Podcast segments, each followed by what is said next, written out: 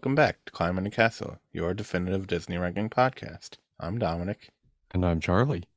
and today we'll be discussing Tangled. Go check out this movie. There's a lot of fun stuff to see here and a lot of interesting things that we have to talk about. So you might want to check this out beforehand and then come on back and we'll be waiting. After receiving the healing powers from a magical flower, the baby princess Rapunzel is kidnapped from the palace in the middle of the night by Mother Gothel. Mother Gothel knows that the flower's magical powers are now growing within the golden hair of Rapunzel, and to stay young, she must lock Rapunzel hidden in her tower. Rapunzel is now a teenager and his hair has grown to a length of 70 feet. The beautiful Rapunzel has been in the tower her entire life, and she is curious of the outside world. One day, the bandit Flynn Rider scales the tower and is taken ca- captive by Rapunzel. Rapunzel strikes a deal with the charming thief as an act to act as her guide to travel to the place where the floating lights come that she has seen every year on her birthday and find out the true mysteries behind her past. And you know, it still blows my mind how far we've come since the first movie we watched to the movies that we're putting out now because this was another absolute masterpiece. It really was like uh, it it really is crazy how you know I was saying, you know, the very first episode, well, second, Snow White was a masterpiece to start it all, but really these new movies are like they just keep getting better and better with It- e- with each movie. I don't understand how they're still topping each other. Like well, it makes well with a couple exceptions. yes, But to an extent. but like we watched Princess and the Frog last week and we- we watched Bolt the week before that and we're like how are they going to top this? And they still keep managing to do it. And it's just incredible what they're able to put together in these movies here. Cuz this uh, like scoring is so hard now because it's just everything is so good that it's like there's no more room for us to push up at this point for the most part. Yes, but of course, Mm. This movie does still have its flaws. Yeah, there's a couple issues with the story. A little And bit. I think we both have rants, is what Yeah. I'm hearing. we might. This is going to be another really long episode. I can tell you that right now. This is.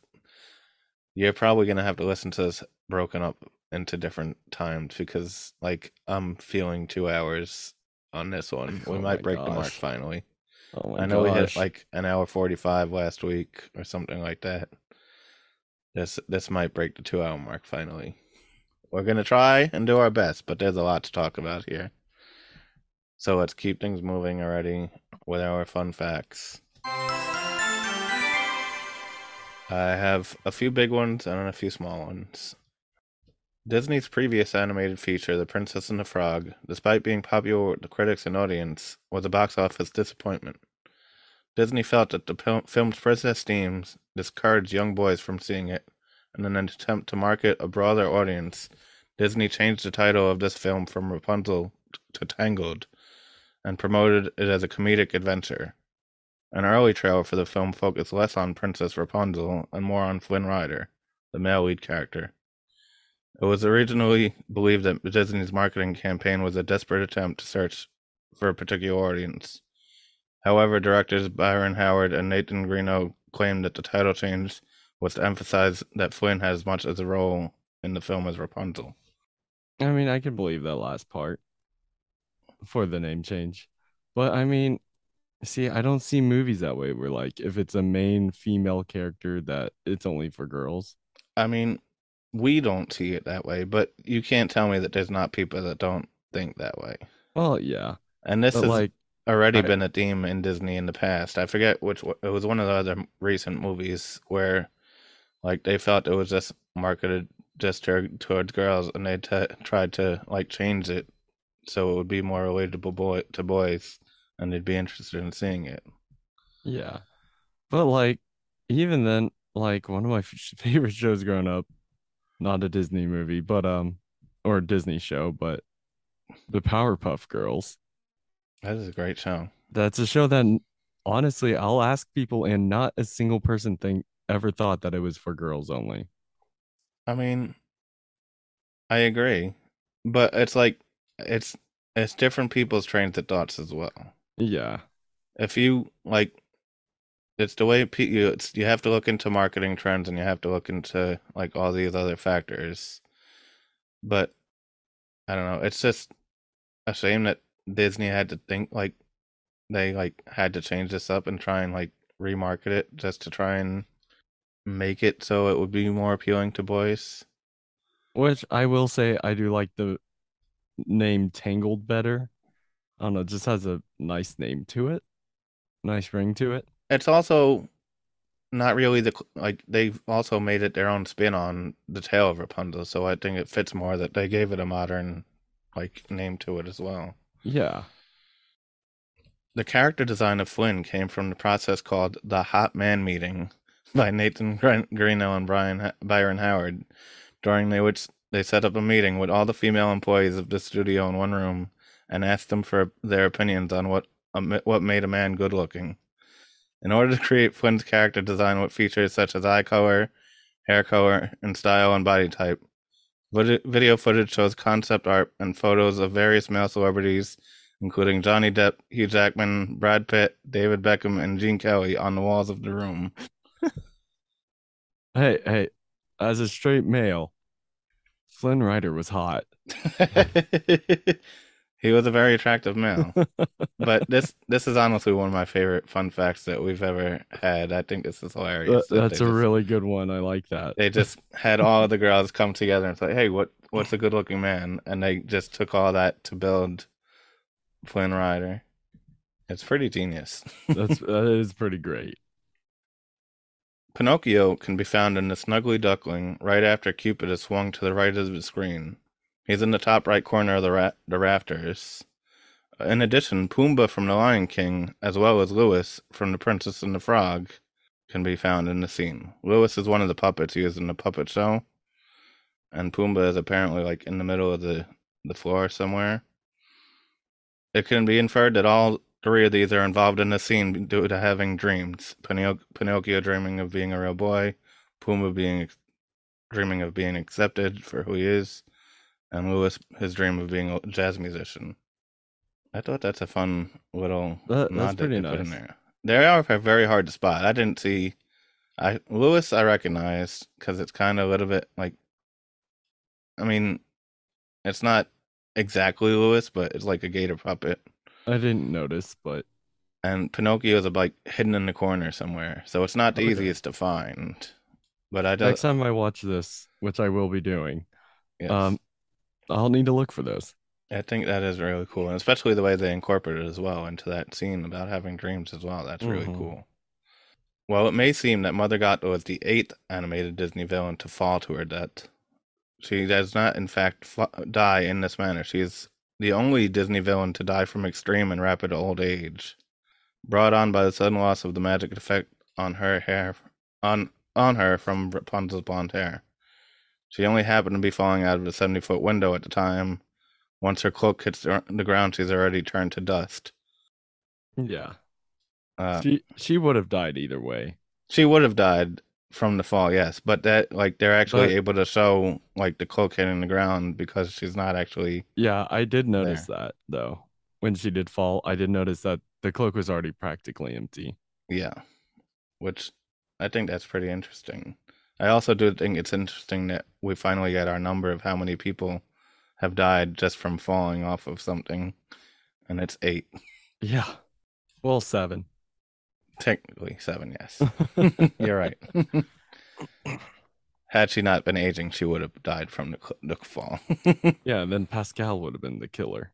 That's true. uh, a couple of small ones here now. Uh, over 45,000 lanterns are used during the I See the Light sequence. Wow. That's a lot of. Like, What? That that was a very good scene. It was. It was a lot to look at, and it was Oh, very yeah. bright and very nice to see. But I just thought it's pretty funny that they actually have the number of lanterns that were used in that scene. That's insane. Uh, this is also one of my favorite fun facts that I've seen so far. It's very intriguing to me. So, this is the most expensive Disney film in the animated canon. at $260 million. However, what's even more impressive to me, it's still number 10 in the top 10 film most expensive films ever made, like in general. Really? Disney owns every one of those films in the top 10 except for two, which is Justice League and Batman vs. Superman. The rest of the films Yeah. are all either Pirates of the Caribbean movies, Avengers movies, Star Wars movies, or John Carter, which is also owned by Disney. Yeah. But I think that is like insane that like this is like because there are there is like it is technically number 12 but there are two movies that are tied in there so i kind of Yeah. puts them together so it's like like out of every single movie made this is like the 10th most expensive movie to be made. And they're all pretty much owned by disney. That's crazy. like that's just insane. Back on to our casting notes. Well one small one before we get to that but this also pertains to the cast. Uh, mandy moore only met her co-star zachary Le- levi once when they came together to perform to form the duet in the film. She never met donna murphy who played her mother during the entire filming of this movie Really? i'm assuming they just voiced their lines separately like Well, yeah. just- but like that's But still, to Wow. only meet them, meet Zachary Well, Levi yeah, once. She met Zachary Levi once, which was during their duet song, yeah. like, and never even met her mother. So, like, the fact that they're having like doing all this stuff without even like meeting each other is just. I would want to meet the people who I'm working on a movie with. I would too. I don't understand. I guess they have very busy schedules, but still, it's like Yeah. I don't know. That's pretty shocking to me. Uh, now on to our favorite casting notes. All right. Uh, David Schwimmer and Burt Reynolds were cast in roles that were eventually deleted during the pre-production stage. Oh, okay. David Schwimmer is Ross from Friends, Yeah, yeah. and Burt Reynolds is obviously Burt Reynolds. yeah, Burt Reynolds is Burt Reynolds. but I do think that's interesting that they were just like completely deleted from like, the movie. do we know what characters they were going to be? it doesn't say the characters that they were exactly. It just says they were deleted in the pre-production stage. I know they reworked Flynn's character many times. It could have been like something pertaining to that because like originally he was like there was one scene where he was like a pirate. There was one draft where he was like an adopted orphan was forced to be a thief and he didn't like it.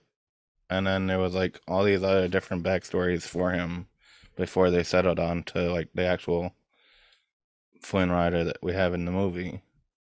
Hmm. But I'm assuming maybe they have something to do with that, but there's no actual details. Okay. The the only other casting notes I have for Rapunzel and Flynn Rider, I don't have any for the other characters. For the role of Rapunzel, Natalie Portman was considered, and was actually her audio was actually used for a pencil test, which I guess is like a test drawing that they did. hmm Kristin Chenoweth and Dan Fogler were the original choices for Rapunzel and Flynn. Reese Witherspoon was also supposed to voice Rapunzel. Kristen Bell and Idina Menzel both auditioned for the role of Rapunzel, who did not get that job, but we find them later on in, as Anna and other- Elsa. Yeah. And Clay Aiken was at one point confirmed for the role of Flynn Rider during the film's pre-production in 2005. I'm trying to think how that would. Clay Aiken Yeah, for Flynn. it's not not not that that doesn't, doesn't work. feel right. I mean, I'm sure it would have sounded great as like vocally, but like as the character himself, I don't think Clay Aiken would have been able to pull that off. No, like I I can't I can't see that. Me neither. Uh, that's all that I have for the fun facts. So All right. Those are pretty going. good. Yeah, there was a lot of good ones here. I had to cut like a bunch of other ones too because there was so many to choose from here. Let's keep things moving and go into our story score. All right. What do you have for your story score? For my story score, I have it at a 90 to start off with. I have a 91. Okay. So, right there. I had a tough time with this because I'm like, at first watch, I really loved it. I didn't find a lot of issues, and then as I was taking my notes, I found more and more more and more issues with the story. Yeah, it was that second and third watch for me. And again, this goes back to like Bolt, where it's like if you're just watching the movie for the movie, you're gonna like you could you'll be able to enjoy the story a lot more. But like once you start actually digging deep into it, you're gonna start finding stuff, and that's one of the issues with this podcast a little yeah. bit. Yeah. For me, the biggest story issue I had, which I was not able to like figure out at all, was the ending of the movie when the suns triggered her memory of the mobile. Like, why did the the mural of her parents not flash in her head, and that like to make her realize that her parents were who her parents were? So, uh, so I do have a. I did think about this before, and then came up with an answer.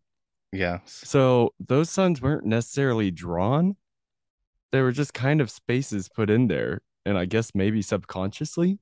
But like and then she didn't really see that sun until the festival.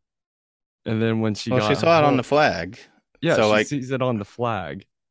And she doesn't think anything of it. But then whenever she's like looking at the flag and then suddenly looking up and seeing those spots that look like it that's probably what triggered it. I i don't know. I don't understand why looking at the sun as compared to your parents' faces, that like does he resonate more with that met uh what what is it called a mobile the the uh, the sun mobile that yeah. was hanging up she she thinks more about that that than her actual parents' faces. Well, she was just a baby. Also, my bigger issue with this: who actually has memories from the day that they were born? Like, I remember coming out of that dark tunnel. like how this was uh, uh, from what we see it's the day that she was born that she was taken away. Yeah. Who actually can remember anything from the day that they were born? I mean maybe subconsciously. I, uh, I don't know. I have that no that just like makes no sense to me at all. It's just kind of weird. That was my biggest issue with the story. I have like a bunch of other smaller issues throughout that I can t- like we'll get into, but like which means it's time for my rant that I'm gonna start having almost every episode. I think Charlie's rant. Charlie's rants. I do have another rant as well, but my my biggest rant is not even a big issue. It's all during one song. How does she have that much time in one day to get absolutely everything she's saying about done? Uh, okay. Here's my take on that. She's not doing every single thing in that song every day, or she's doing part of it every day.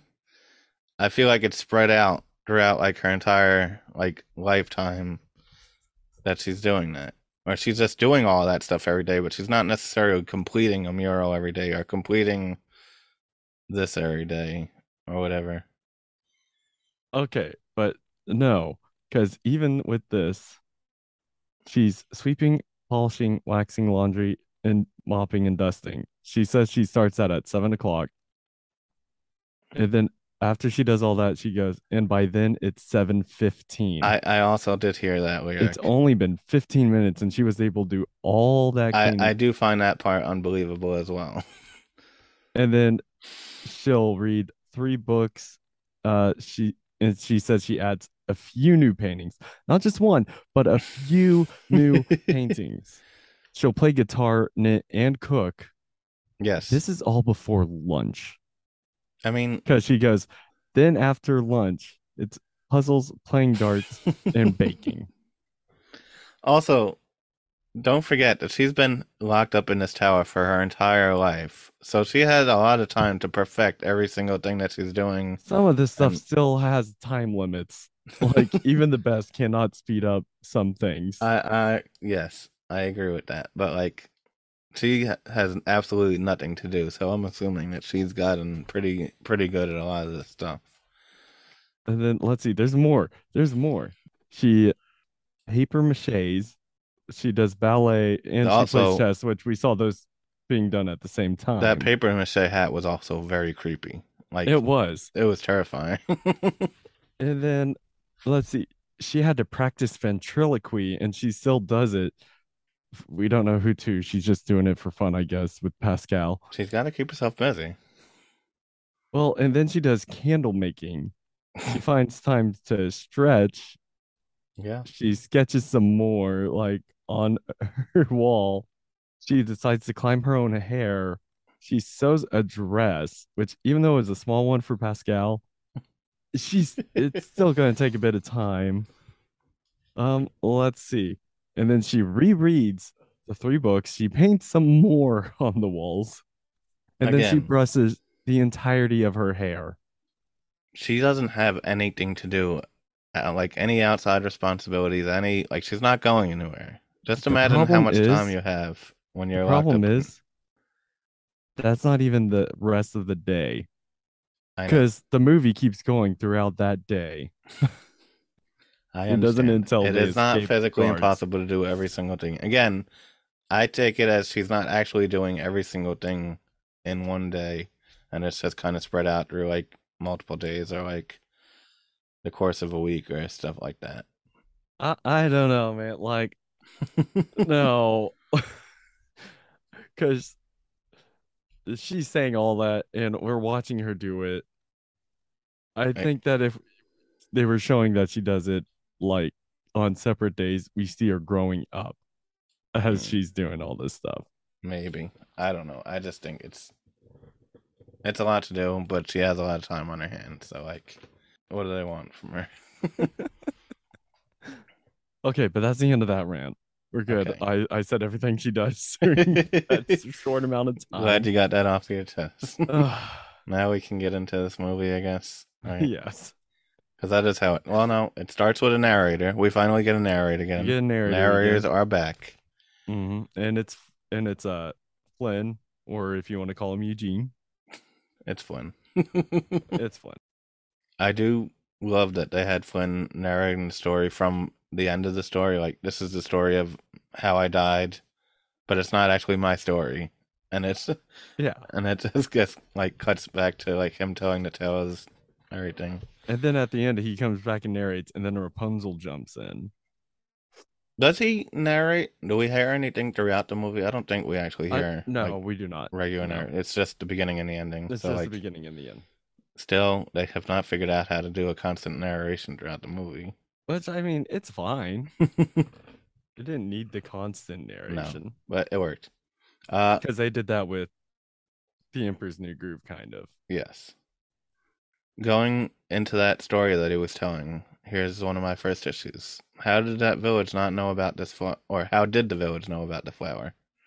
I'm assuming it was like a, a myth that was spread around. It was probably like- just a myth that was But- spread around, and they decided, hey, it's a good enough chance to look for it. Why wouldn't that be something that was always looked for? I feel like that they should have been like constantly looking for that for the entire like Because, you know, it could have it just said- been a myth. So it was like, we're not going to waste our time searching. it said centuries have passed Uh-huh. like before that village actually got there like the the they actually like went searching for it like it took someone dying for you to like really go searching for this thing Well, I mean, yeah, because they probably just were like, I mean, it's just one flower. Like, i don't know it's If- probably a myth. It's probably fake. We'll just waste our time. if, you hear about a healing flower that has magical powers i feel like someone's going to be a lot more dedicated to Mm, Yeah. searching for it Or and it's not like it was hidden in the best spot either she had, like, a- they there were tons of those flowers and they became an endangered species. That was maybe the last flower. And it wasn't very hidden like that greatly. She had a basket on top of it. Like no Yeah. one decided to like move things at all in that village. I Like, guess she "Oh, was hey, look." watching it the entire time as well. Yeah. But like I don't know. It just kind of seems odd that she was like it took them that long to find that flower. Then we see after that we see Rapunzel being born and like they have to go and find the flower. Well, yeah. this was before, I guess. Yeah. They found the flower before, Yes. and then Rapunzel was born. And she's a chunky baby. Like, oh yeah. She does not look like a newborn baby at all. Not at all. But uh she gets blonde hair, which they don't question. Yeah. but it's because of the flower hmm that her hair is blonde. Otherwise, if you cut it, it's brown. hmm Which makes sense. I mean, it's magic Yeah. there. That I'm not going to question that. I am going to question the crappy guards as to how Gothel got in and stole a baby so easily. Like she's not athletic. She doesn't have any She- powers or She- anything. yeah, she couldn't have just scaled that castle to get there. Yeah. How did she get in and out easily? She just like jumped off of the side of the, the castle wall. Yeah, like, Like, there's how? no way she should have she should have survived that jump. because she's not actually like a witch. Like Yeah, no. she's Like She- the only thing special about her is she's been alive for so long because of that flower. exactly. So like I don't know. Again, people don't know how to protect the prince or princesses. Because this has happened multiple times where the guards just not on duty, and especially like that's a newborn baby at the castle. Like, wouldn't you think there would be like a guard standing outside or like, something? Like, if I'm a king and I just this had a baby. baby and I got guards, I'm gonna put a guard in front of my baby's friggin' door. Yeah, like we don't know who's gonna come by, steal the baby so that they can have a hostage. so then Gothel, Mother Gothel, seals Rapunzel and brings her back to her tower off in the woods somewhere. Which uh, one thing about Mother Gothel that bothers me for the story, Yes. Why would she tell Rapunzel her actual birthday? I I also had the same exact note, and that was my next note I was about to get to. Why didn't she come up with a different birthday for Rapunzel? Like, like did she not expect Rapunzel to be curious about the lanterns being lit off every year on her birthday? well, I mean, yeah, I don't know.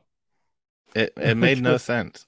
She could have easily just said like a couple of days, even like a week before or a week after, and I it would have been less. I would have chosen a day that was far separate from when the lanterns were lit. I I completely agree with that. But even like what I'm saying is like, I guess you don't even notice like what day like like you don't notice your birthday. It's not like once your birthday hits, you feel a day older. So like, she could have said anything to Rapunzel, and Rapunzel's gonna believe it.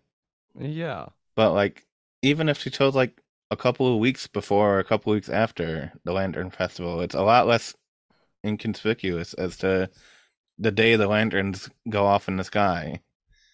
like that could have that could have fixed the movie so much on Mother Gothel's side. Yeah.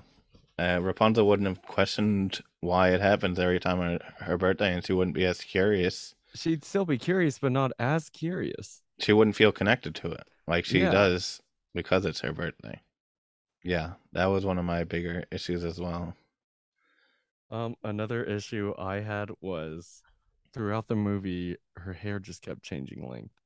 Uh, yeah, that was also a big issue that I had. And again, it kind of falls into visuals here, which is where I was going to most likely bring it up Yeah, because it's going to be tough for them to to keep track of it every single scene unless they like measure it and like kind of like keep track. Like they should have definitely had someone to keep track of how long it was and how it like sits in the film and like how much t- space it takes up on screen. yeah. And also, Like- With also with all that hair, or yeah, go ahead. I was gonna say, also physically, her hair should be a lot more of a nuisance than it actually is. I feel. Eh, Okay, that's where I was actually going with.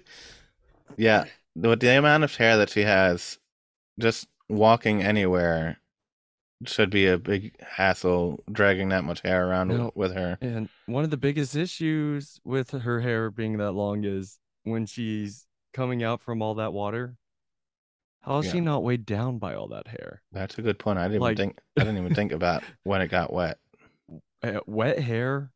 I mean, just a little bit. Okay, that's fine. It's on your head. You, you Yeah, apparently it's seventy long hair- feet from what I from what I read. yeah. Her her hair is seventy feet long.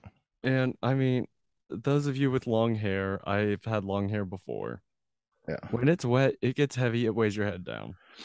Yeah, She should not have been able to drag all that wet hair around. I completely agree. Her just getting anywhere should have been a lot more of a hassle when she's walking through the forest with Flynn when she's walking anywhere. Like not impossible, but like it would have been a struggle for sure. Yeah. The biggest issue I have with this is when her hair gets braided by the little children at the festival. One, it should take up a lot more space than it actually did on her head with the amount of hair that she has, even if it's Mhm. braided. And two, that would weigh her down completely. Like once it's actually tied up and braided in there. By that That's- point, her hair was legally a weapon. That's gotta be like close to a hundred pounds worth of hair. Well, I mean it's hair, so it's tough to judge it. But like I don't know, I feel like it would be quite a heavy load of hair in her Yeah. head being braided up like that. Which that would have been great to see her fighting with her hair. That would have been fun.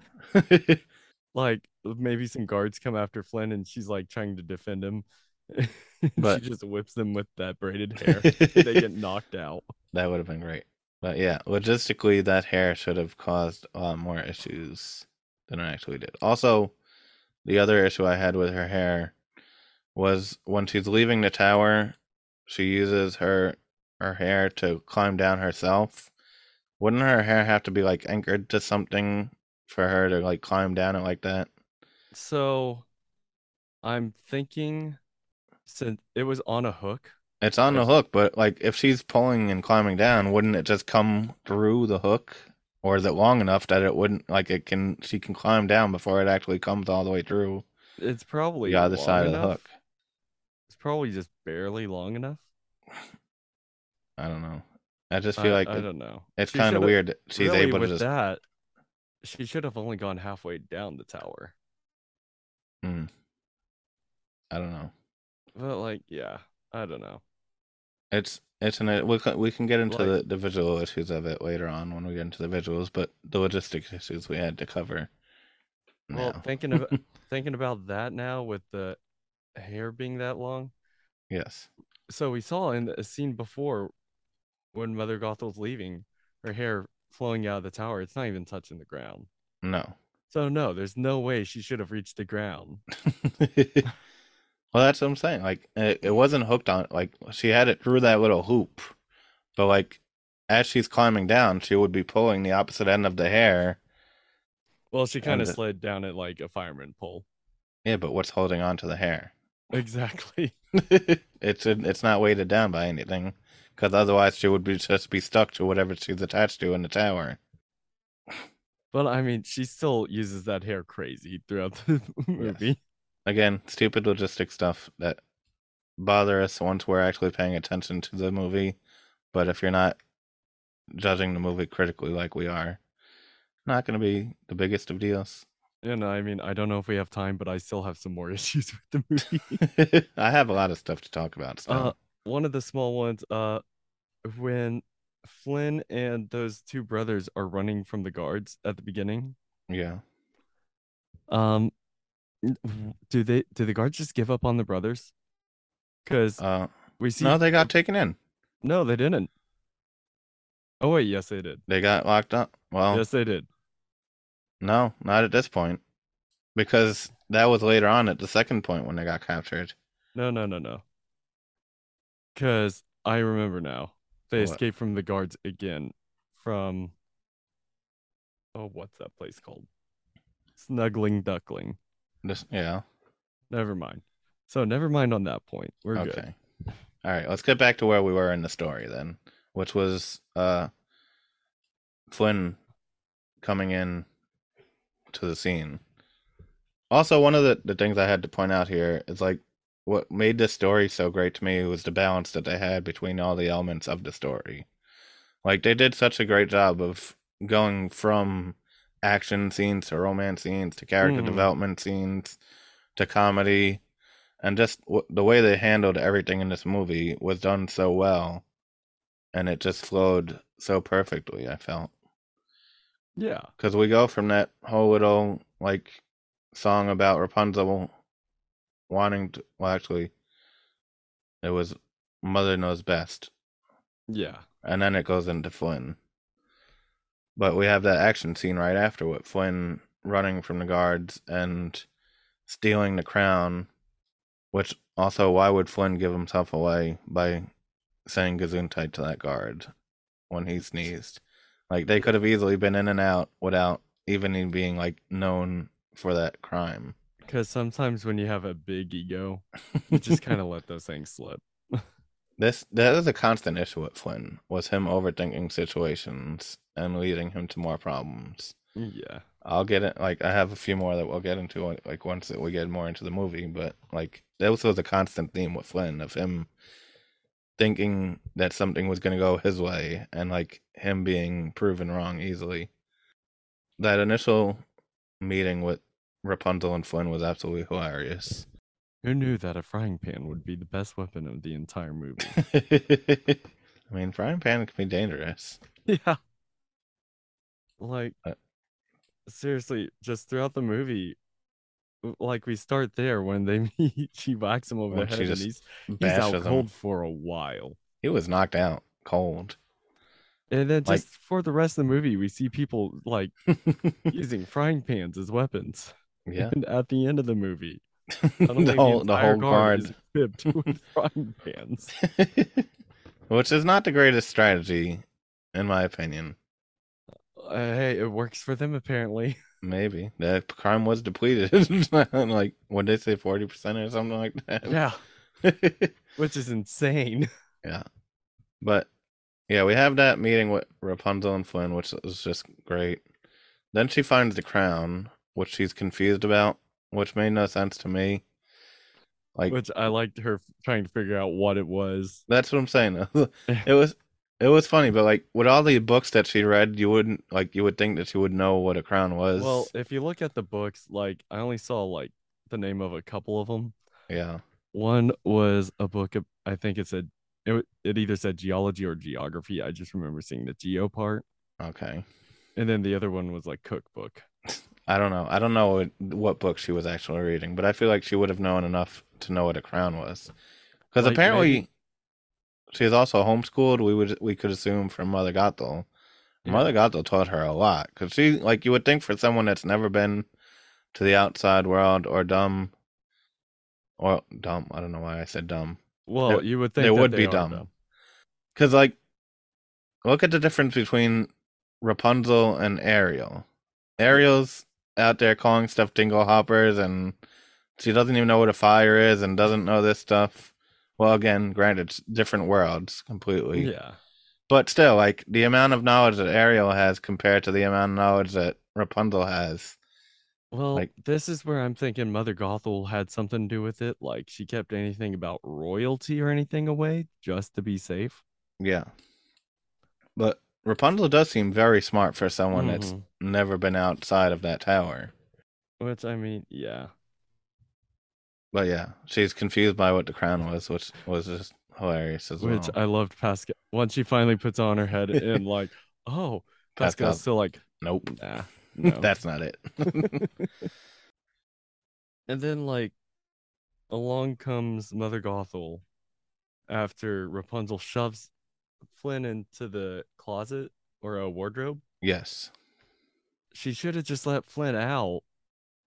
Uh, And- well, she was trying to, to tell Mother Gothel how she was able to take care of herself when Mother Gothel got into that whole bit about not letting her out of the tower. Well, Rapunzel could have been like, "Hey, look, I beat up this dude."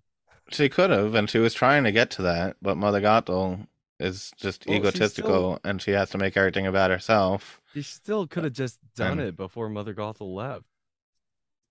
Well, she was already mad at her at that point for saying that she's never going to leave the tower ever. So at that point, she just like shut up about it.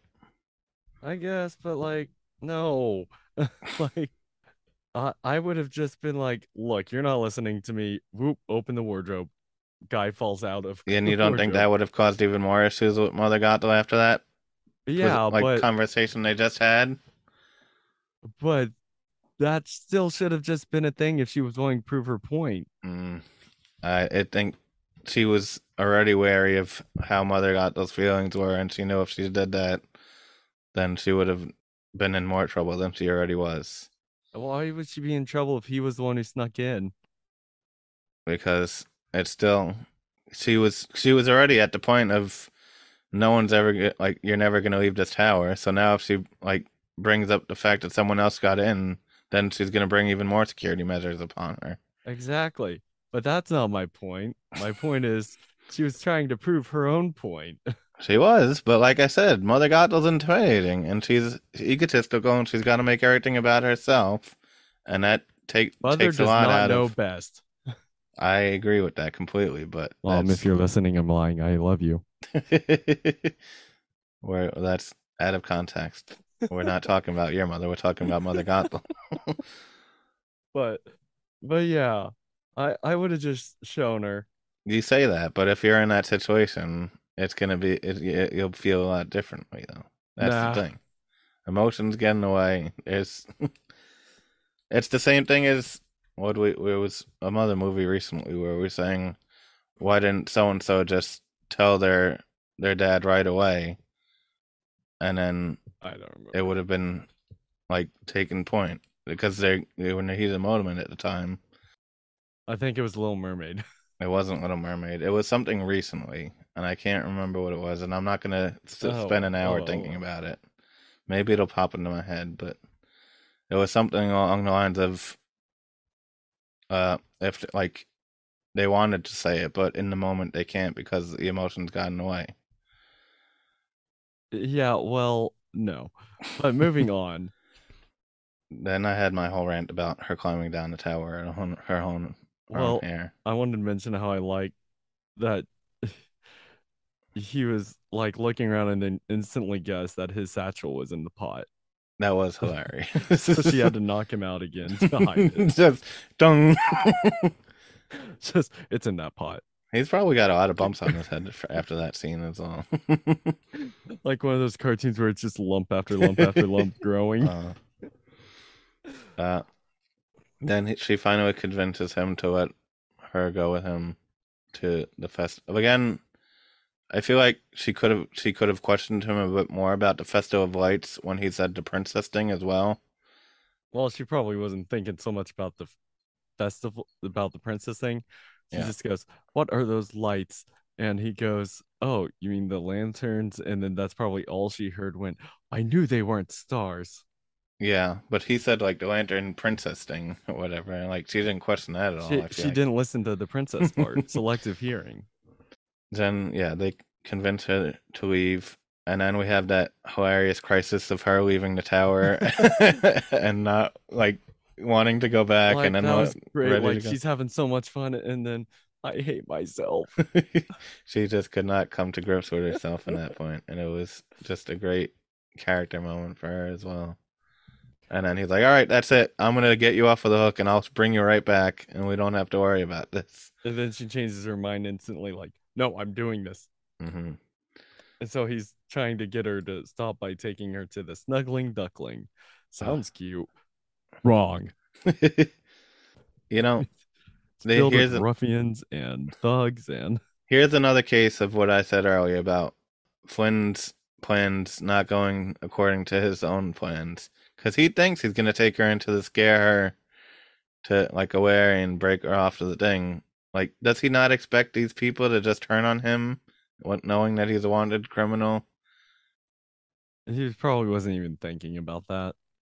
He knows the people that are in that bar. He doesn't think that. Yeah, he those- apparently goes there.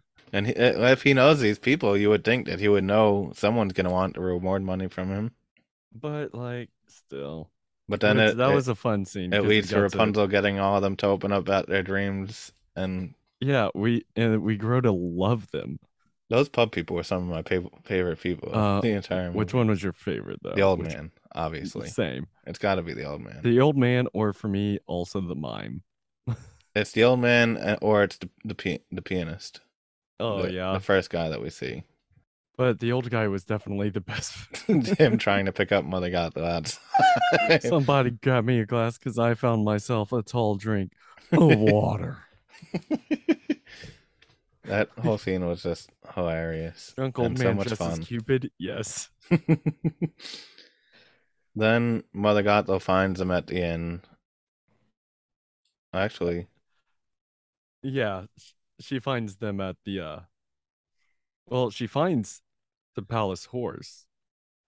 Yes, that's that's that's where the note because I was confused as to where that happened. It did happen before she finds him. What? How did her finding Maximus lead her to like figuring out that Rapunzel was taken? because she realized that it was a palace horse, but she couldn't find the rider. Yeah, but I feel like that's a bit of a stretch for her to like Well, um, I automatically come to the conclusion of Rapunzel being like having to do something with I Rapunzel. still could have set in some paranoia since she did steal Rapunzel. I guess. I don't know. I just feel like she was really quick to jump to conclusions just from seeing a horse that she automatically. Well, as you were saying to me earlier about emotions and all that, I don't know. It was- paranoia probably sat in and went, "Oh But, no, yeah. they're after She finds the person that I horse. stole from the palace." she finds the horse and goes running back and looking for Rapunzel and finds Rapunzel missing already. Also, she has that trap door in that tower, and she still makes Rapunzel bring her up every single day. Like- Probably so Rapunzel doesn't see that there's a trap door. That's that's kind of messed up. That's she's still making Rapunzel do that every single time that she wants to come in. Yeah. But she's controlling, possessive. Obviously, Well, yeah, But we'll get to that in the characters. but she she does eventually Yeah. get to the snuggling duckling yes, and find them. Uh, As Mhm. soon as Rapunzel says, "I'm glad I left my tower." it was perfect timing when she when she pulls up to that. But Uh, of course, the guards show up and then they sneak through The hidden secret tunnel. tunnel. what we get that whole chase and water scene, which was another entertaining like action sequence that came right after that The fun canyon Broadway scene number. is probably one of my is like my second favorite scene in The the, entire movie. The canyon scene. Oh, yeah. Once they get out of that tunnel and they start He's- fighting. He's fighting uh the horse and he's fighting all Yeah. the guards. That's another problem I have though. What? Why is the horse the most competent guard of the entire movie? well, he becomes the, the general of the army at But the end like of the the, movie. as entire well. movie, a horse? Like the horse is the only one to really chase after Flynn Rider. He was on his tail. He was sniffing him out, and he was And then he knew after exactly Flynn go. beats all the other guards with a frying pan, the horse steps up with a sword in its mouth. the horse was also the only one smart enough to figure out about the trap door as well in the bar. Yeah. like, and it's the entire movie. Well, I love Maximus. Maximus is Oh yeah, incredible. for sure. It's And- just untrained guards, apparently. But they escaped that. yes, and then uh, they get trapped in the canyon, well, in the water cave area. And then that's when we when uh Flynn finds out about the glowing magic hair. Yes. At least the glowing part.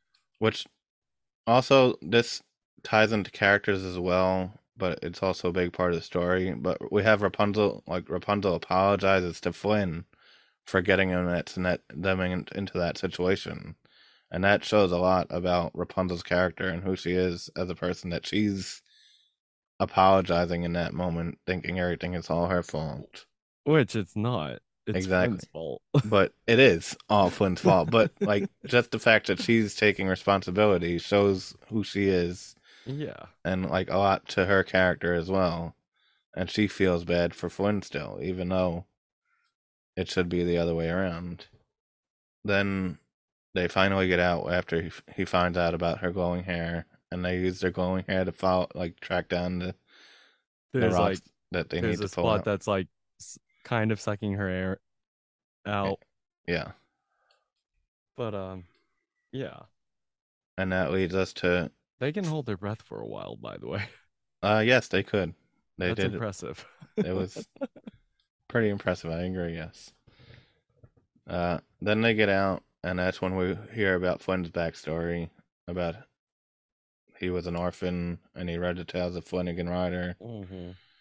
And then he finds out about the like healing properties also Yes. of the hair, and he freaks out. Uh, going back to Flynn Flynnigan Rider, the story of Flynnigan Rider. He says he's a swashbuckling rogue, and she asks him if he's a thief, and he says no. What kind of pirate is not a thief? No, he's just a swashbuckling rogue. That's a pirate. Come on. he did pirate motions and everything. what like that was the one of the biggest it's not an actual biggest issue but like what kind of pirate is not a thief um, and where is he getting all this money from that he's the richest man in the lands and has more money than like he can use because he's a swashbuckling rogue, not a thief. They're just don't- totally different. oh yeah definitely completely different And then that's where he admits his name.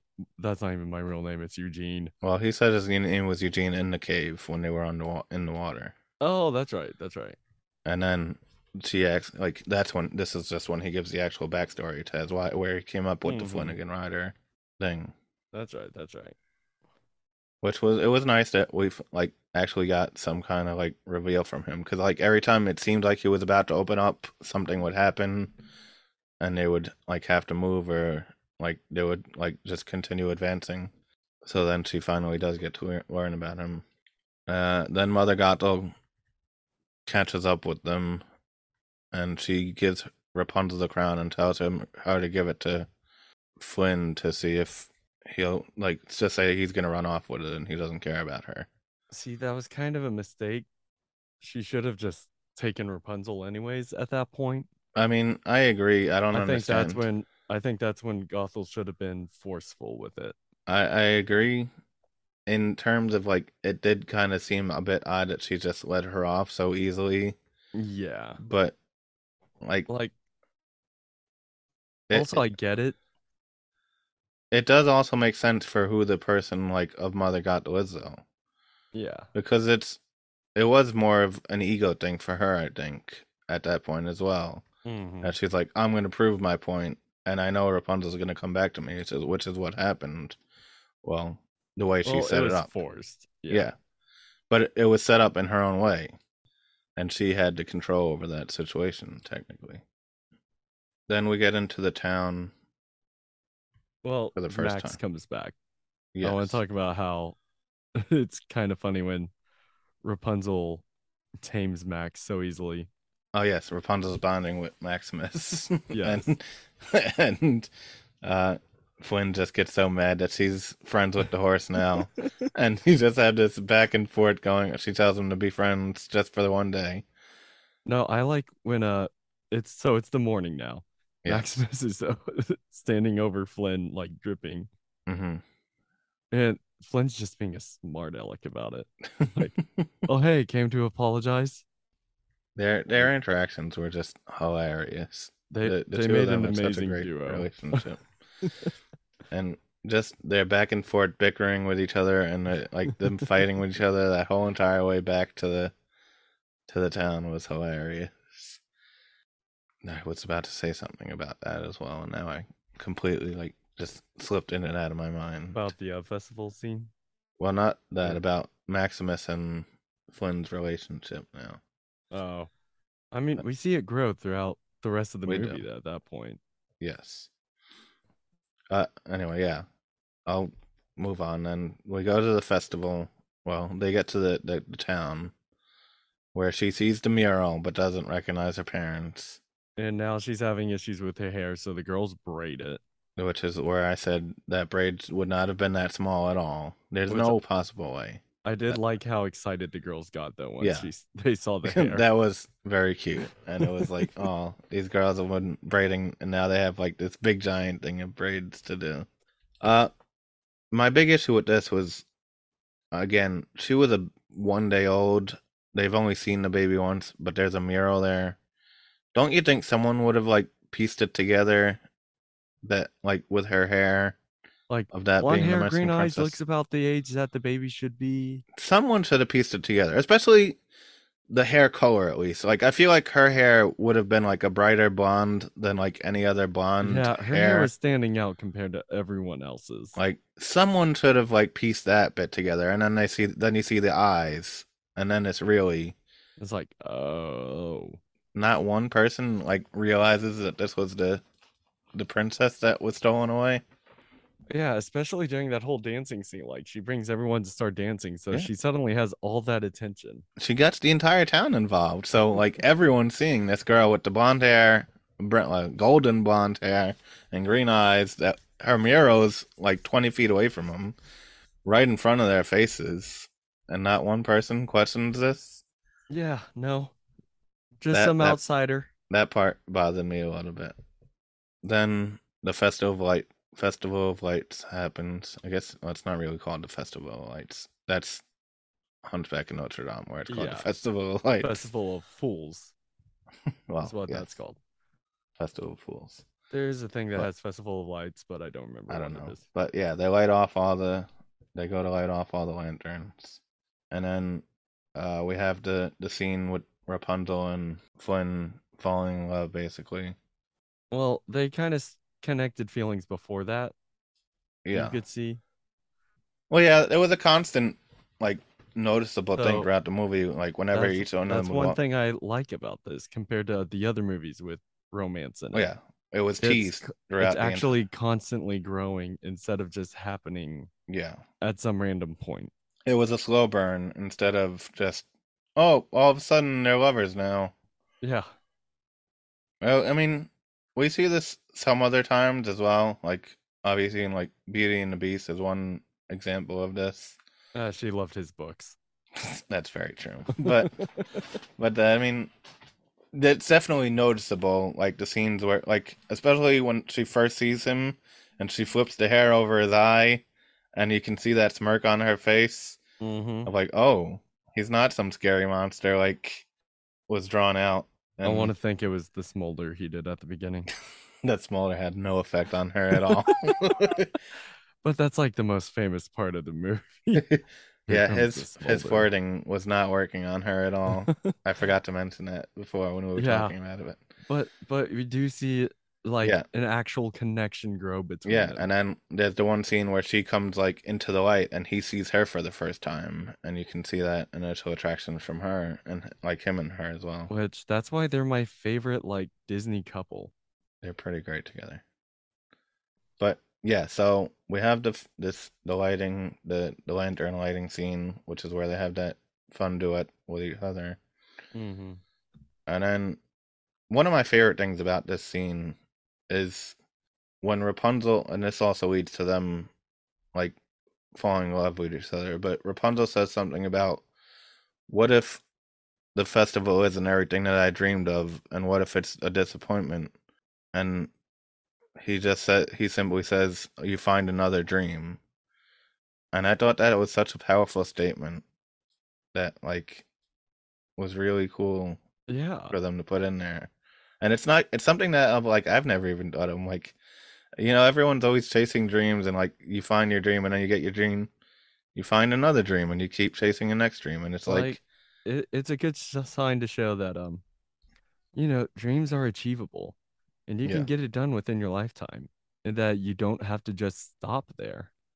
and then at the end of the movie we see obviously like we say like it comes back to that as well with you're my new dream and but I really thought that was a really great line when he drew it in here and it also adds to Rapunzel like feeling a lot safer with him at that Mhm. point and like letting her guard down for him. Then Rapunzel sort of flipped that boat over when she jumped up when those lanterns went off. Yeah. Because she just like leaps up and like jumps to the front of the boat. I've been in boats before and they're not that sturdy when you're moving around in it. No. That thing should have just tipped over immediately. Especially with all that heavy hair. That's true. I didn't even factor that into the account as well. So they should have just been flipped upside down for that. It should have been like the scene from The Little Mermaid. yeah. That would have been fun too. And then flip. that would have been a fun little addition. uh, then we have the beautiful lantern scene, which was one of the most breathtaking scenes in any Gorgeous. Disney movies. We'll get to that in visuals. Um, eventually Mother Gothel comes, or those two uh brothers come back. Yeah, well, again, Flynn overthinking situations. He brings the, the crown back to the, the ruffians, thinking that they're just going to let him go.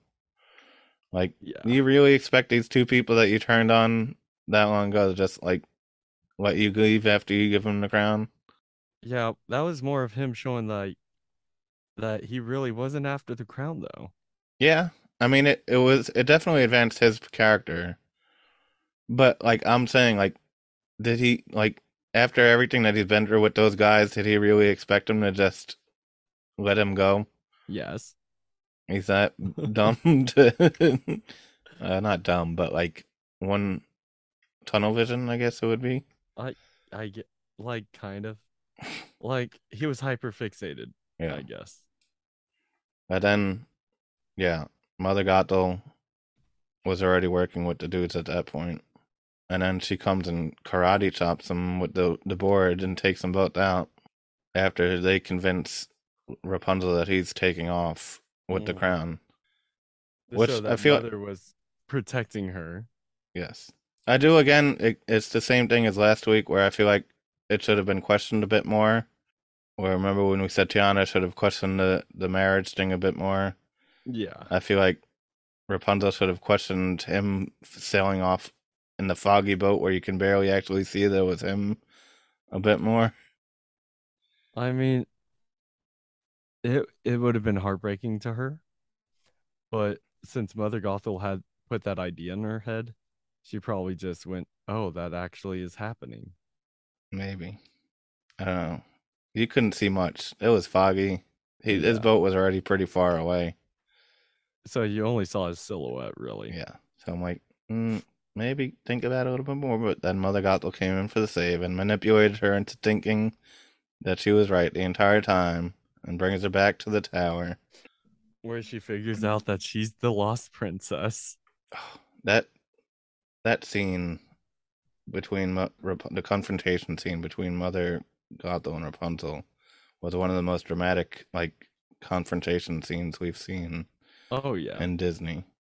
It's a complete flip in Rapunzel's character. Like you can see the intensity in her and like the fire in her that she's never had her entire life, and now That's she's because she finds out that she was stolen as a baby and that Mother Mhm. Gothel's not really her mother and has been locking her in there. I I completely 18 like years. I'm not blaming her at all. I'm just saying, like, oh, it Oh, was yeah. just so dramatic and so intense, and I loved every second of it. And then, while that's going on, you have Flynn's impossible escape going on. Which that was an amazing scene. That's my number one scene of the entire movie, though. It was a great scene. One, I don't understand how Maximus communicated to the ruffians to get them back there. Yeah, like they weren't friends before that. They weren't friends. Maximus can't actually talk, so it's not like, and I'm sure like those aren't the kind of guys that, well, I guess they are. We learned a lot more about them than we like. yeah. It's not to actually look. But I'm like, what did Like- Maximus just kind of like try and get them to follow him to the jail? Like maybe Maximus took a wanted poster, like tapped on it, like it was like I guess I don't know. It's not. It's, it's- I don't know. that part was just a bit confusing. But it, I mean, it was still a, f- a fun scene. And then Flynn getting launched over the castle wall, also completely impossible. And landing on his feet. Yeah, he should be in so much pain. He one he couldn't After- he shouldn't have flew that high. Two, if once he landed, he should have like broke out his legs or at least like Well, he landed possibly on been the horse. oh yeah. So the horse also should have been smashed. So something else should have been a little crushed. that's that's true. Uh, then Maximus jumps across the building onto that roof, which well, was also impossible. just one small thing about, you know, the ruffians helping him. Yes. My favorite thing was the mime. well, no, the old man asking for no, the, the old man was asking for the password was hilarious. That's not even close. the mime, like distracting the guards, like looks to the side. with his hand. Here comes I the love- big one that collects ceramic unicorns. I love that the, the unicorn was already just sitting in the cell, and that's what Mhm. gave it away. But then the Right. mime turns around, just like, oh wow. and they just get bum rushed by that one big giant dude and launches them across the, the hallway. Oh, but yeah, and then Maximus jumps over the ledge. Which also was very impossible. We don't know how strong Maximus is. That was a jump. Did you see how far those rooftops were? Hey, hey, still, that wa- we don't know how strong he really is. This is animation, Again, Like- it was a very fun scene, but completely unrealistic. but like we don't know how strong Max is. Like he's able to go toe to toe with Flynn in a sword fight. That's true. horse go toe to toe with. He just took out the entire guard. yeah. Yeah, then we well, Rapunzel uh well, Maximus brings Flynn back to Rapunzel. And Rapunzel gets uh well after during this is the, the whole dramatic confrontation with Rapunzel and Mother Well, no, that was Got them. before the prison break. Well no, yeah. Well it was intertwined because like Well, yeah, they were going back and forth. yeah. And then we go back and Gothel has Rapunzel tied up and she's trying to drag her down to the whatever she's trying to hold her. Which I do like how Flynn says, "Rapunzel, let down your hair." Yes. the classic line had to be thrown in there. Mhm. And then he climbs up and it was a trap set up by Mother Gothel. Which she, how did Mother Gothel know that he was on his way? uh I'm assuming she didn't know that he was on his way. Well, she But, still like- had all that set up way too fast. It did get set up pretty fast. I agree with that. But like I'm assuming she just had like grabbed her hair and threw it down the rope or whatever. Maybe. Also, all right, I, I'm mad that I just thought about this right now. But Rapunzel's hair was in the braid right before this. You know how long it would have taken to get all of that hair out of that braid? Quite a while. That would have taken hours or even days to unbraid that entire hair. Which Not enough time for. I don't. I don't think it was any important to get the braids out. Well, they had the braids had to have come out for her to throw the hair down for, For what's his name, for, For Flynn to climb up it. But like, she could have just left the braids in. So she had to have done it right then and there. Yeah. Again, leading into more time that she was unprepared for Flynn to be showing up, like you just said. So so basically, she But yes, somehow she- she lets Flynn up and she shanks him right in the stomach and kills him. Well, he's not dead Like, yet. No, he's pretty close to death. Like because that was does- gruesome. Because right as soon as she does that, like Rapunzel convinces Mother Gothel to let her go, let her heal Flynn Yeah. long enough just to heal, and then she'll go with her. Which again was a one like one of the other great things I loved. Well, this ties into characters as part of this in the story as well. But both of them were willing to sacrifice themselves for each other. Mm-hmm. Rapunzel was willing to go away with Mother Gothel to to save him, and he was willing to die for her to Yeah.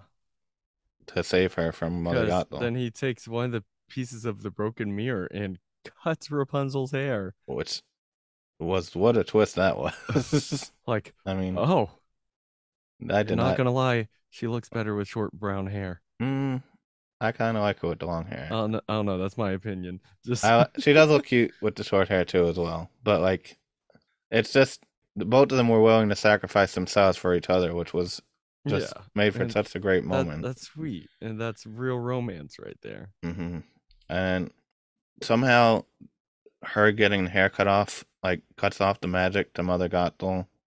Like, I'm guessing that it canceled it out because now the flower's gone, so the hair was the only thing. Or I I don't know. I I feel don't like know. I feel like once the flower was smashed or put into that water or whatever for the medicine, yeah, that should have killed Mother Gothel if cutting Rapunzel's hair did it. yeah, that's true. I didn't even think of that. That's what I'm saying. Like it's kind of weird. It's magic. We don't know how magic works, so we can't actually question like why cutting Rapunzel's hair off cuts off the magic to Mother Gothel's aging, and like it kills her instantly, pretty much. Yet the magic still works because she's able to cry out a tear that was powered by the song and bring someone back to life. So the magic should have still been going. So I think Pascal just got kicked out from having a villain kill. yeah, I don't know. It again, we we can't explain magic, so it's Yeah. just a it's kind of like a a blind area that we can't fault or not fault at the same time. But it is very interesting how that like cutting the hair off causes her to age rapidly instead. Yeah. Which I mean, that was a way to die. Yeah, uh, she goes flying out the window because uh, Pascal tripped her, Tripped her And then she over the loose hair. Turns into dust. Like, what was the hair hooked onto that he was able to pull and make that trip? I do not know. Because he should have just pulled the hair. Yeah, I don't question that again. But she would have died anyways because of Yeah. rapid. she would have just turned to dust in the tower instead of falling.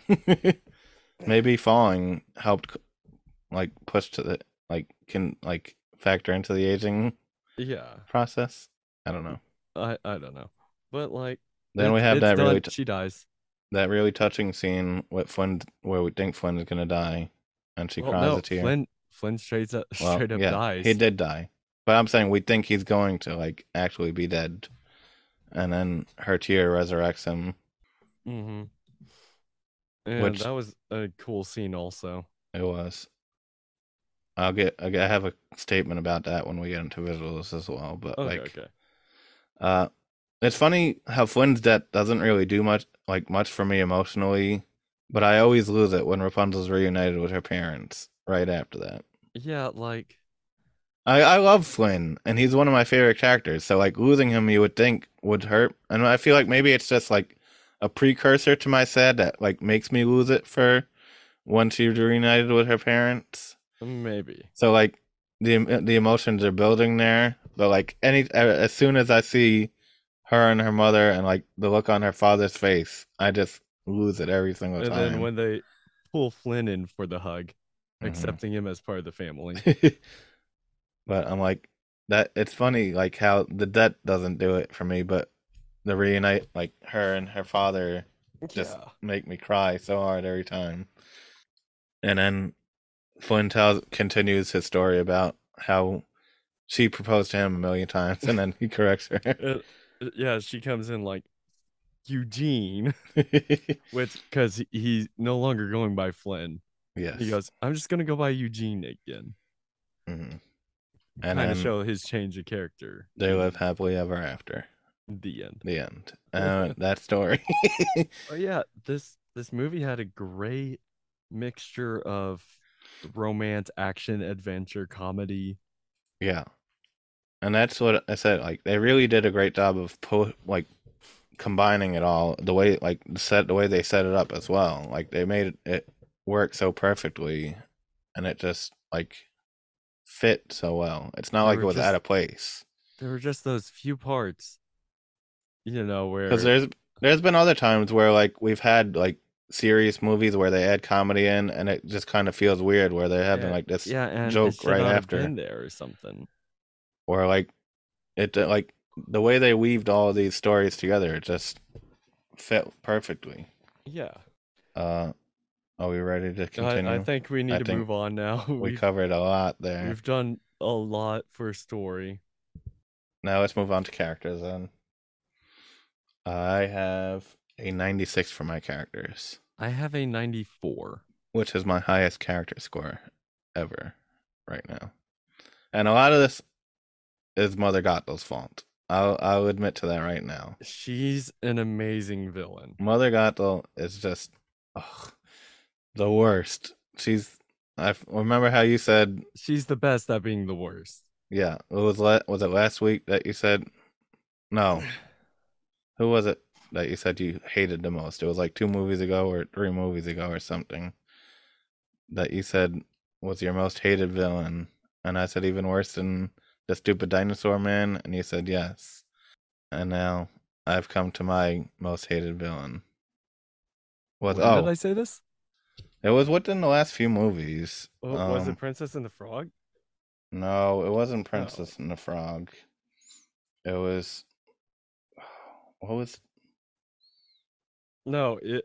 I think I said it for Bolt, and it was for the uh agent.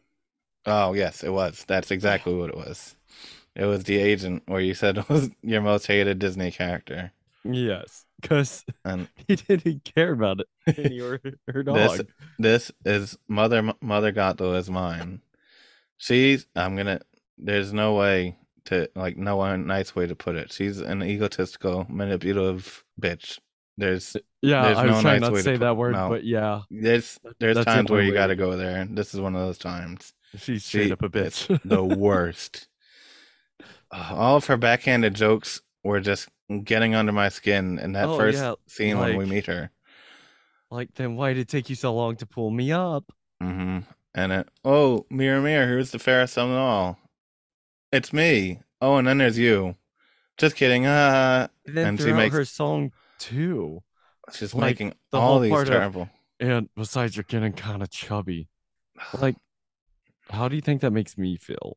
She just got under my skin, and I oh, the the the amount of emotions I have towards Mother Gothel, and she plays off of Rapunzel so well here as well, because Rapunzel is just so innocent and so sweet, and she knows nothing about like she just thinks God like Mother Gothel is trying to protect her this entire time, and she just doesn't see see through like to the true person that she is yet. And out of all the natural born Disney princesses, she is the one with the most personality. Oh, she is great. I love Rapunzel. She has Oh, such a fun energy to her. She's just Like, she's not- She's not one of those, you know, we have those old school princesses that we love, like Aurora, Snow White, hmm Cinderella, Belle. Belle. Yes. Well, even Belle had more characters than those first three I mentioned. That's true. That's then- yeah, because well, we didn't see too much of the, those princesses. I Yeah. guess it's fair to say. And then with Belle, well, she's not a natural born princess. No. I'm talking. About oh, you're talking about like well again. Well, Rapunzel doesn't know she's a princess until the end of the movie as well. Well, yeah, no. So she doesn't have that kind of personality. Well, neither did. Well, I guess Cinderella wasn't a natural born. No, she was. Yeah. No. She well, she was She was. She was the daughter. Well, she no, she was the stepdaughter of no, she wasn't the daughter of a king. It was some kind of noble or something. Yeah. But she got passed off to the stepdaughter, Yeah. uh, the stepmother or whatever. But back to Tangled. yeah. Rapunzel Yeah. is just She Uh, has the most personality out of these female lead roles that we're seeing. yeah. She's got like I said, she's got such a great energy to her. She's so curious about everything and she's so also like she's not afraid to stick up for herself, but at the same time she doesn't really know how to stick up for herself. And she's learning all of this stuff throughout the entire process of the movie. And like I said, for someone that's homeschooled, she does know a lot. Uh, yeah, she's very smart. She's very smart, which is kind of weird, especially like coming from mother, like growing up with Mother Gothel. You would think that she wouldn't like know as much as she actually does. Which I mean, maybe it's just her family's. I don't know. Maybe she's just naturally smart. That's, I mean, So that's probably that, that- probably plays into it, but So if she had that proper education, she'd be like Einstein level that's true. Yes. But yeah, Rapunzel is just one of the the easiest characters to just love, I feel. She's got this super great personality. She's got she's bubbly, she's kind of ditzy in some ways, yeah. yeah. but But I I absolutely love her. yeah. And like the way she plays off of all the other characters in the movie as well works for all the characters in the, this movie. Their relationships together is also what led me to my character score being so high Mm-hmm. because each the contrast between every single character in this movie works so well. Like the innocence of Rapunzel and the ego and manipulativeness of Mother Gothel.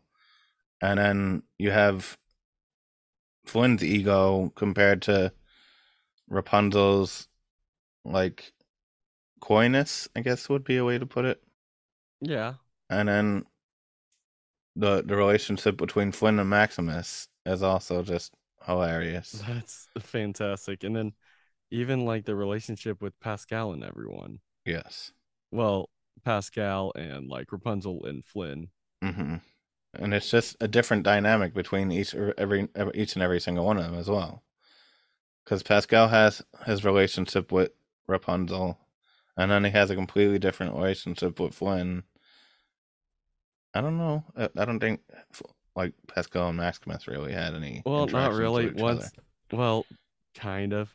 So when Rapunzel was calming Maximus down, Max finally calms down, looks up at Rapunzel's head, sees uh Pascal, and just like sit down. But yeah, you have all these great relationships that work together with each other. And I'm like Melzigato, like we said, is just this great villain that really sets the tone for a lot of this movie as well. This is this is another one of the movies like last week where we said the characters really play a huge part in the story of the movie. Yeah. Which it's not going to be a good story if you don't have the good characters to back it up. Yeah. We only had like the, the few back like the few main characters. This Yeah. we had well again Pascal and Maximus I would call main characters. Because they ended up as part of the team. I feel like they're the strongest non-talking animal sidekicks that we've had ever Character wise, yes. character-wise compared to like the ones that we've had before like Like Uh, Abu from Aladdin, even. uh mm, all right. I forgot about Abu. Well, I didn't forget about Abu, but like Abu But, was like, also a very strong Abu's non-talking very strong, character. but I, I feel like these But- two are stronger. he also kind of talked as well. Yeah. He Like, he, had was spoken lines. he was speaking to Aladdin. But I'm talking like uh from Pocahontas, you had the raccoon, hmm we had Flounder and Little Mermaid. Well, no, he's a talking animal. Yeah, But still. he did he did talk, I guess. And then there's like you also from Aladdin, there's Rajah. Yes. But yeah, these the out of the non-talking animal companions, these two two definitely had the most personality. I feel to them, For sure. and just Pascal added so much to this movie just from his facial expressions alone, which that's another thing we can cover in visuals. But like, just every single look that he was giving, just added to his character and like showed how snarky he was and uh like I don't I can't think of the word now that we can use. I was I was about to say sarcastic, but it's not really sarcastic. Not really It's- sarcasm, but but I get what you mean. Yeah. yeah. And then we have the tavern folk who are all just the ruffians, I guess Yeah. we can call them. Who are all just tho- those are amazing characters. They're all minor characters, but they all had a lot of fun personality to them and a lot of great things to them. Yeah. And then we didn't really talk about Flynn much. No, Yeah. we didn't. Well, right. Yeah. But like, you know, we see him, you know, only thinking about himself at first. And then he starts to have these feelings for Rapunzel and he's kind of like I don't know, we see him change character throughout the well- entire movie. Well, Flynn is also like a character that you're probably not supposed to like, but he's so charismatic that you just love him automatically. Yeah. And like you can tell that he's not the greatest of people, but he's like he knows how to to get you to like him because obviously like he was turning on the the two brothers and like he's a thief and he's not supposed to be a good character but like you automatically love him because of his personality and like he gets right into it with the charm with Rapunzel as soon as he meets her and it has no effect on her obviously. Mm, yeah. but yeah, he definitely does grow a lot throughout the movie, and it's again from him realizing that not everything is about him, and other people have feelings, and also just like him in general, like again coming into the part of the dreams thing. He what it, his dream was what living on an island with lots of money, oh, Surrounded by money. Yep. and then he realized there's more to it than just that. Yeah. Also, his dream was stupid, according to the Well, it was. the ruffian. It was. But yeah, you get all these great, great growing moments between him and Rapunzel. Even like Maximus, you can see the the growing relationship between the two of them. Mhm. Also, besides their own relationship, is a huge growth in their character as well. Yeah, for sure. Again, it's just these characters are playing off each other so well, whether they're good or bad characters. Yeah, Not necessarily like good or bad characters, but like, you know, if they're good or evil. yes, I understand what you're trying to say. Like even the connect, even that connection we have with Flynn and the two brothers. hmm You know, the brothers hate his guts now because he turned on them. They didn't really care for him to begin with because he was so egotistical. Well, they they also didn't trust him because they wouldn't give him the list lift until he gave him the bag, which he still stole it from him anyway. Yeah. Which I mean, we see that we still see that within these characters. Yeah. Uh, I just had a good point that I was about to make about the characters, and now it just slipped right out of my mouth again. Always happens. What would? Oh, now I remember exactly what it was. Uh, Rapunzel's parents. They don't have any speaking parts in the movie, and we only see them twice for like two seconds each. hmm But like I said earlier, they were able to make that moment so emotional still somehow, just only on Rapunzel's part alone. But not even because like you can see the emotion in Rapunzel's dad's face. That like right before they go and light the lantern, you can see him crying with Rapunzel's mother. Like they never gave up on her. She could have been dead for all they And- knew. Yeah, it's it's crazy the amount of like emotion they're able to portray just from the visual standpoint of them like being with each other and not even speaking. That we're they're able to make us like have us care about seeing them reunited with Rapunzel. Yeah. Sorry, I thought you were going to keep talking there. no, I was. That's why I'm having these pauses. I was giving you room to say something. But um yeah, just that connection was beautiful.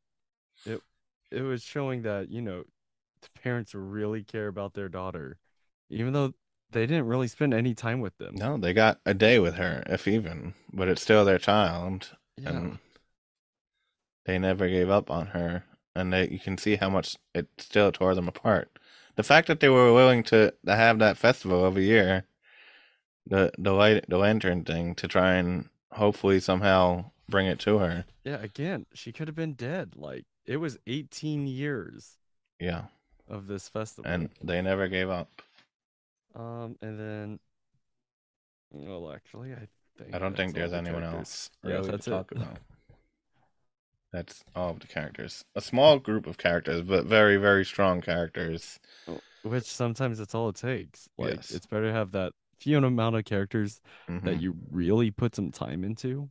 Yes i completely agree Yeah. Uh, let's continue moving along then to our visuals. All right. Uh, for visuals, I have a 98. That's that's pretty high. I got a high visual score here. I two point difference here. I have a ninety six here.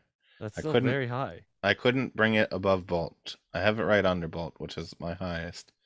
I think I have it tied with Princess and the Frog, because I as much like these visuals are absolutely incredible. The, throughout the entire thing, they're all great, but I feel like there wasn't as much that stood out to me compared to like Bolt or like Princess and the Mhm. Frog. Not saying that there wasn't stuff that stood out, but I feel like there was more in those two movies, so I had to put it there for me personally. So, like, for me, like, the animation was beautiful, of course. Yes, Like, they've really been doing good with the animation these past few movies. agreed. Um, but you know, we always talk about how good the water looks in Disney movies. I think this is the best water has looked in the Disney Yeah, there were so many great water shots in this, and it's funny because I had made a note in my like in my visual notes. I'm like, oh, we, you know how we always talk about the water, so we don't have to talk about it, but we have to talk about it here. Yeah. Like uh, That's- incredible. that scene when the dam is breaking or whatever, and Yeah. then you have Flynn riding down that water trot type thing. Uh, uh, one that really got that I really noticed was like just from a puddle. It was when uh Rapunzel was swinging down.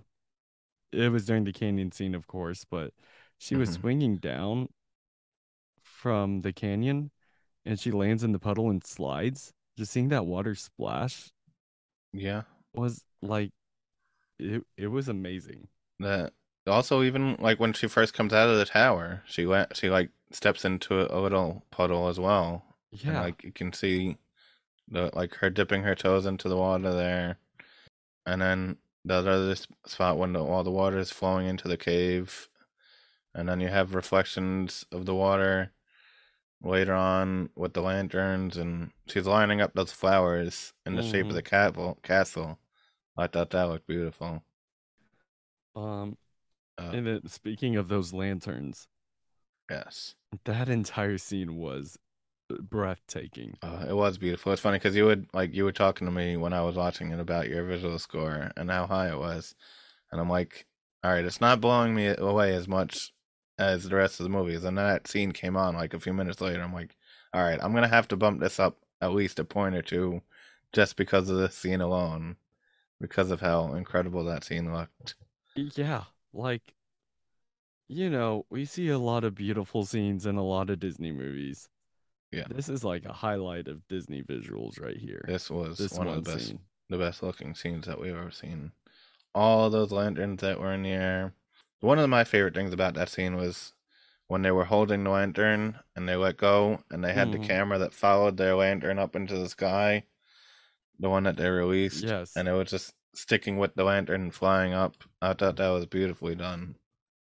And then yeah, that was just a beautiful scene in general. The night sky. Also, going back uh, to when the scene started itself, they had this really cool scene of Rapunzel's parents walking out to the balcony w- to light off the first lantern, and they did it in like a first-person view of Rapunzel's parents walking towards the the lantern, Mm-hmm. and I thought that was really cool the way they did that. That was very well done. And then that was really good. And then the uh the shading even for the lights from the lantern, Yes. how it was lighting everything up. There were still Mhm. those like corrective shades and shadows. Again, this is something that I've been talking about for how many weeks now that they keep getting better on their sh- their lighting and shadows. Mm-hmm. and this was another great example of that. Even throughout this movie, they they've still perfected their their shading and lighting, and we see it so much, especially in the cave scene. They they really did a great job of focusing the light in the cave when the water is coming up on them and stuff. Oh yeah, big time. And then like even in the tower hmm where you know there were holes in the tower, so we see lights pouring out. The the tower itself also looked incredible. It like all the wide shots that they did of the tower and the light shining onto the tower. And then when we saw the uh, outside view of the kingdom, hmm that, that castle. really good. That castle was beautiful. It was. Um, speaking of beautiful, Yes. all of the characters were beautiful. Yeah. Like even the ones that were considered ugly, they looked really good. they did. All the all the designs were incredibly done here. Uh I love the diversity of the characters in the the ruffians. Mm-hmm. Just you had all these big dudes and the small dudes and then that old man and like it was just an, such an eclectic group of people. We had the big dudes. We had the skinny dudes. That old the old man. The old man who was the best ruffian of all. Uh, one of the one of my favorite scenes was the chase scene in the beginning when they're chasing Flynn through Mm-hmm. the, the the woods, and then they have that point of view shot of the arrow flying at the the, the log, and Flynn ducks under the log, and it kind of follows him under the log, Yeah. and that looked awesome. And then spin the camera that was spinning above Rapunzel when she finally leaves her house for the first time when Mhm. she's singing the the "When Will My Life Begin" reprise. She finally leaves, and then like it's just the shot And right it's- above her head, and it's, like spinning above her. Yeah. Yeah, that was really cool.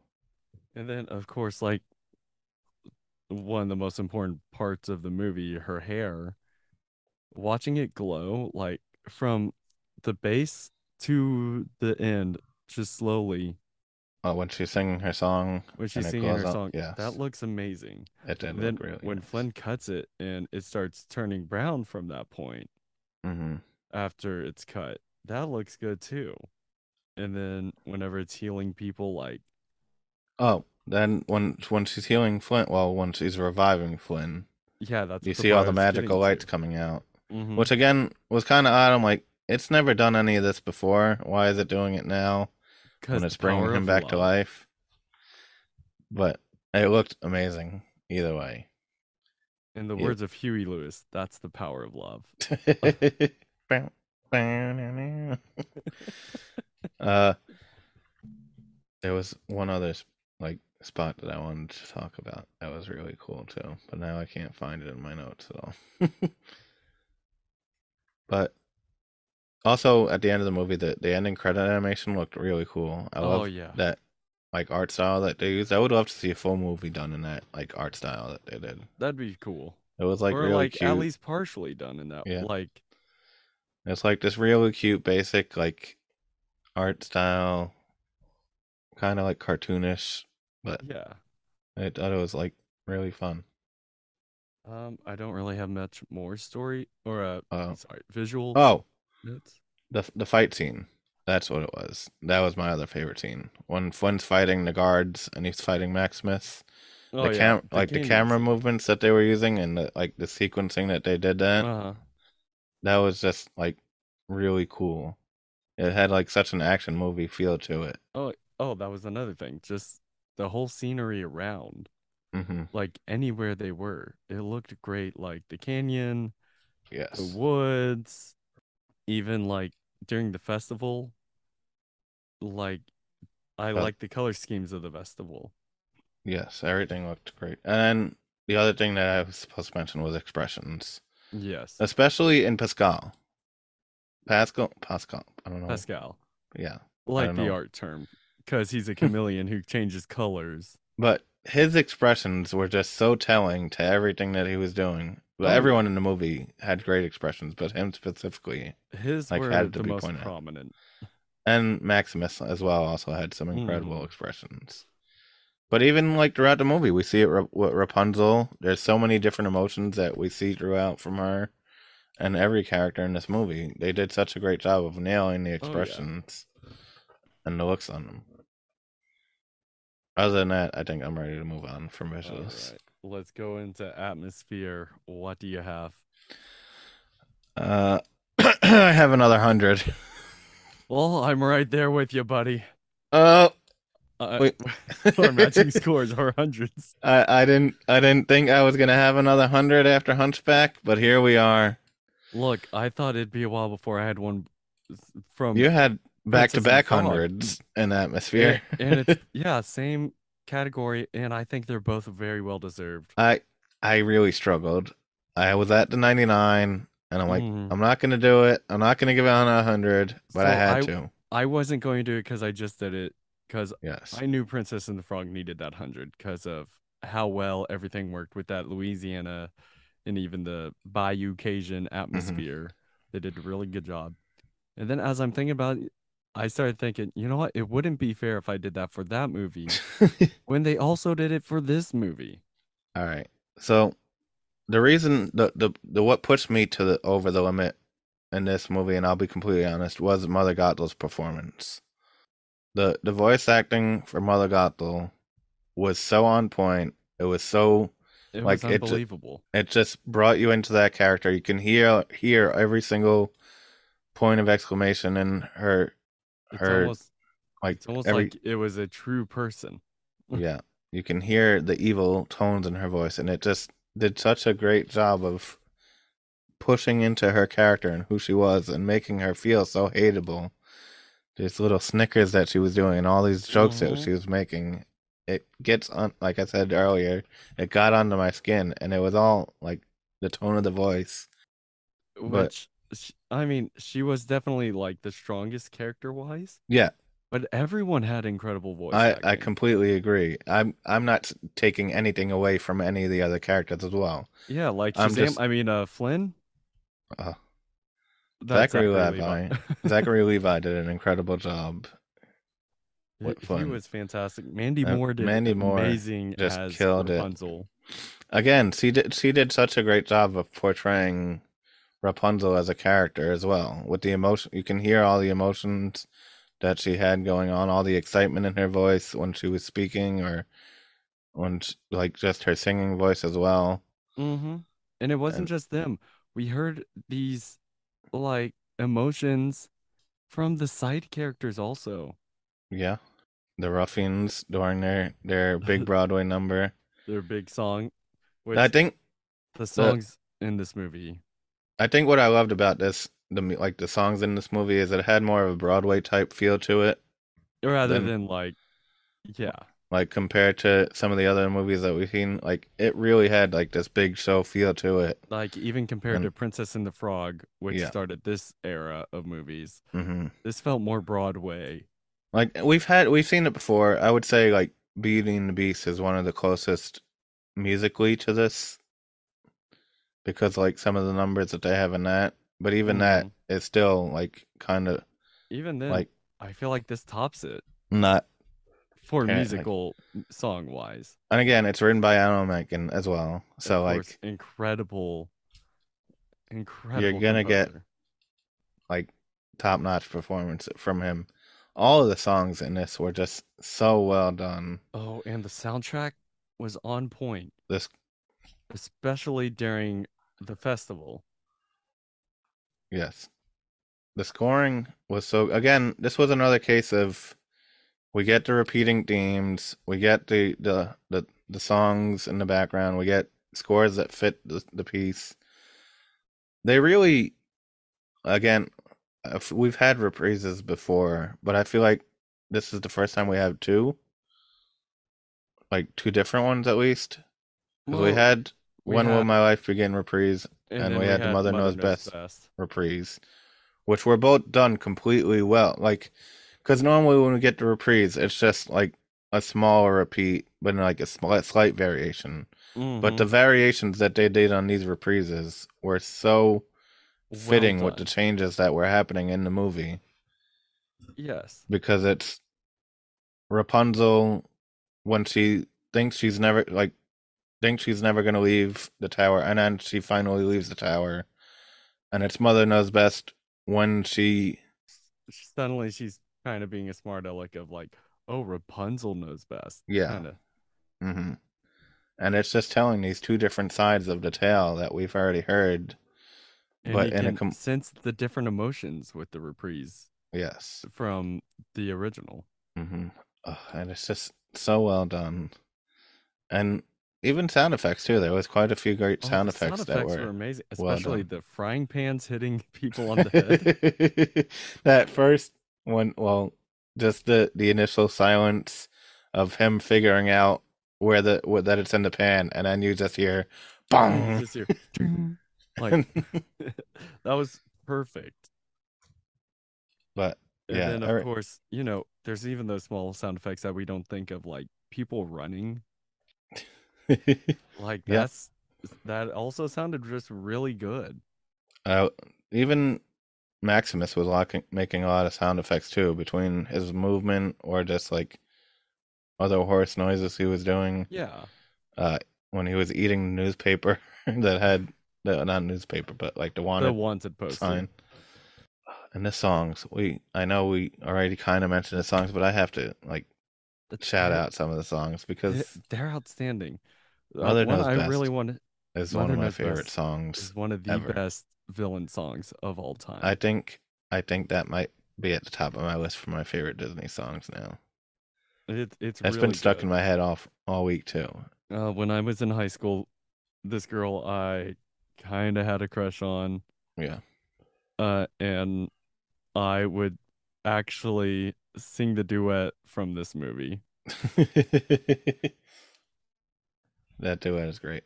Uh, And of course, it's that small song that they sing whenever they're brushing the Rapunzel's healing hair. song. I have it The written down song. as the healing song. Yeah. The it's such a beautiful healing. melody as well. That that song, like It is. the melody alone. And it keeps coming back throughout the entire movie. Yeah. Which uh, uh, another small fun fact that I'll throw in here, just because I read it and we're talking about it now. That song is only apparently sung in full twice throughout the entire movie. Yeah. because we hear it multiple times, but it's either broken up by something happening or like cut into a different scene. So we only actually hear the full song the first time with the mother, and then the second time when she's healing uh, Flynn's hand. Yeah. Because Which the only other time we really heard it in full, we didn't hear it properly in full. when when Rapunzel we is sing, she sings it really fast. Which I don't understand why that pissed off Mother Gothel. She's still getting healing. Like, wouldn't you want it to be done faster? You can get it over with. I don't Maybe know she- if it really worked because she looked the exact same. no, she looked a bit younger. Yeah, maybe a little, but like, Uh, I thought that was hilarious. Though she's she's just rushing through the song. and then, well, yeah. And one one Will, one will our life begin was the other big song. Oh, that was a great one. Incredible. Uh, and we can't. Well, we can't forget about Oh. "I Have a Dream." Yeah, that was like we said. Well, We mentioned it earlier too. Such a great Yeah, Broadway number type piece of these big giant ruffians singing about want to be a piano player, and it was such a fun song and such a fun added so much like such a different tone to the movie as well. it it was so good, and that was like one of my favorite scenes where I'm just bouncing, just clapping and singing along. This this whole soundtrack's just been stuck in my head. Like I'm gonna be listening to it like constantly again now. All right, we have another movie that I don't want to mention yet coming up where we'll have to have the song stuck in our head. Do you want to let it go? Shut up. Sorry, I had to. Skip the drama, stay with mama. That's just been that's just been that one line has just been replaying in my head so much, and it's it's such a great fun line too. Uh, oh my gosh. all right, Um, let's keep moving. Do you have anything else for atmosphere? I don't think I have any. I think we covered everything here. Oh, well it's then, incredible. let's go on to our entertainment score. What you got? Uh, this is you first, actually, for entertainment. Oh, it is me first. Um, I have a 99. I have a 98, so I'm right there. I put this tied with what I was considering my favorite Disney movie, Treasure Planet. This is my new highest entertainment score. Which, again, I don't know if I would still like. All right, it's it's right there at being my favorite movie. Whether or not I truly believe it has the highest entertainment score is questionable, but I felt I had to do it, and this Yeah. it's kind of kind of blurring the lines here between scoring and like how we're doing things. Well, I was I was tempted to put this at 100. Then I was like, like- no, 98, but I felt like it deserved more than a 98. I feel like it had to be, even if it's not necessarily my favorite movie. I feel like it deserves this extra it deserves that high score. because, like we were saying earlier, it has everything. It has the romance. It has the action. It has the comedy. It has these great musical numbers that fit so perfectly. It has have characters that we can fall in love with. These characters. stunning visuals. Oh, and so many great lines throughout that just are constantly quotable and like rememberable. This is not a movie Uh-huh. that you just put on and have as background noise. Well, this is I have one done that that. you're well, But I still watch it multiple times anyway. yeah, this is a movie that you want to be like hooked onto and uh, focused on. It's funny because the first, I'll be honest, the first time I saw this was, movie was either last year or the year before. It was definitely within the last two years. And I've watched it in full at least six or seven times since then, and I've had it on in the background many more times, like just in the background or like when I'm going to sleep, I'll put it on to listen to the soundtrack as I'm going to sleep and Yeah. stuff. But like for a movie that I just started watching, it easily has taken its spot as like something that's so great to watch. And like we said, we have so many great character relationships that work so well in this movie as well. Just the back and forth between Maximus and Flynn is so entertaining alone. It's that that one scene where they're just fighting with each other and punching each other and pushing each other and one of the lines I'm gonna start using more often. here comes is- the smolder. No, not I don't have a smolder. I cannot use that line. Here comes the smolder. no, Not smolder.